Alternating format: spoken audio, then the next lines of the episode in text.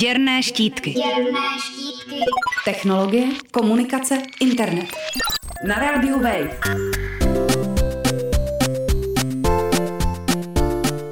Na konci roku 1952 Vladimír Fritkin dostudoval s vyznamenáním fyziku na Moskevské státní univerzitě, nejvýznamnější univerzitě v Sovětském svazu. Kvůli převládajícímu stalinistickému antisemitismu se však nemohl stát jaderným fyzikem. Po několika marných pokusech se této snahy vzdal a přijal pozici v Moskevském vědeckém výzkumném ústavu poligrafického inženýrství. Tam mu byla přidělena nuzná kancelář, ve které nebylo nic než stůl a židle. Fritkin tak trávil velkou část své pracovní doby v Leninově knihovně. Právě tady jednoho dne narazil na článek od amerického fyzika Chestera Carlsona o fotokopírování. Fritkin byl nadšen novými možnostmi. Na ústavu si sehnal generátor vysokého napětí a krystaly síry a dal se do experimentování. Nedlouho na to se mu podařilo okopírovat fotografii náměstí nedaleko Kremlu a ukázal své dílo svému nadřízenému. Ten okamžitě povolal Fritkinovi na pomoc několik dalších zaměstnanců a zanedlouho byla na světě první sovětská kopírka.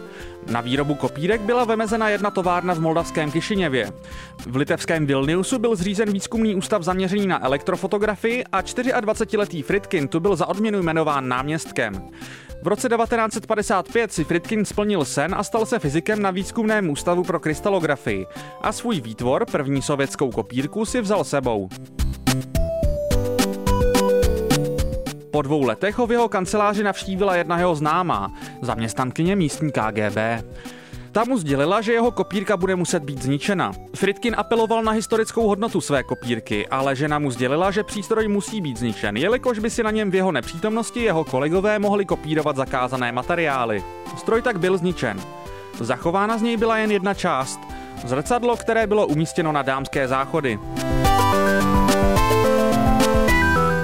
Nevelké množství kopírek, které se později po rozmachu této technologie v Sovětském svazu nacházely, byly úzkostlivě hlídány a na úřadech a výzkumných ústavech byly striktně pod zámkem.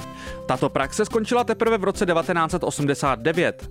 Společně s databází vzorků z psacích strojů, kterou si udržovala KGB, aby byla schopna vystopovat šíření samizdatů, vyjadřoval tento přístup úzkostlivý strach režimu z volného šíření informací.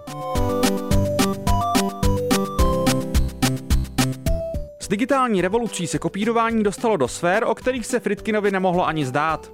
Jak říká novinář a kritik copyrightových zákonů Cory Doktorov, v digitálním věku je pro nás kopírování tak běžné jako dýchání. O to je smutnější, že reakce na obdobné nové technologie a jejich využití mnohdy zůstávají do dnešního dne stejně odmítavé a destruktivní. Stačí vzpomenout například Napsteru. Z přepálené reakce na něj se hudební průmysl dodnes nevzpamatoval. Ještě tragičtějším případem je příběh Arona Schwarze, kterého jeho souboj s americkým právním systémem stál ve finále život. Ze Schwarze se posmrtně stal symbol internetové svobody a kreativity. Velká jména hudebního průmyslu zpětně uznávají, že útok na Napster byl chybou. Třeba se příště destruktivní reakci podaří zastavit dříve, než z inovace zbyde jenom zrcadlo na dámských záchodech. Matěj Schneider, Radio Wave.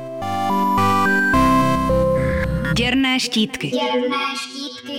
Technologie, komunikace, internet. Na rádiu Wave.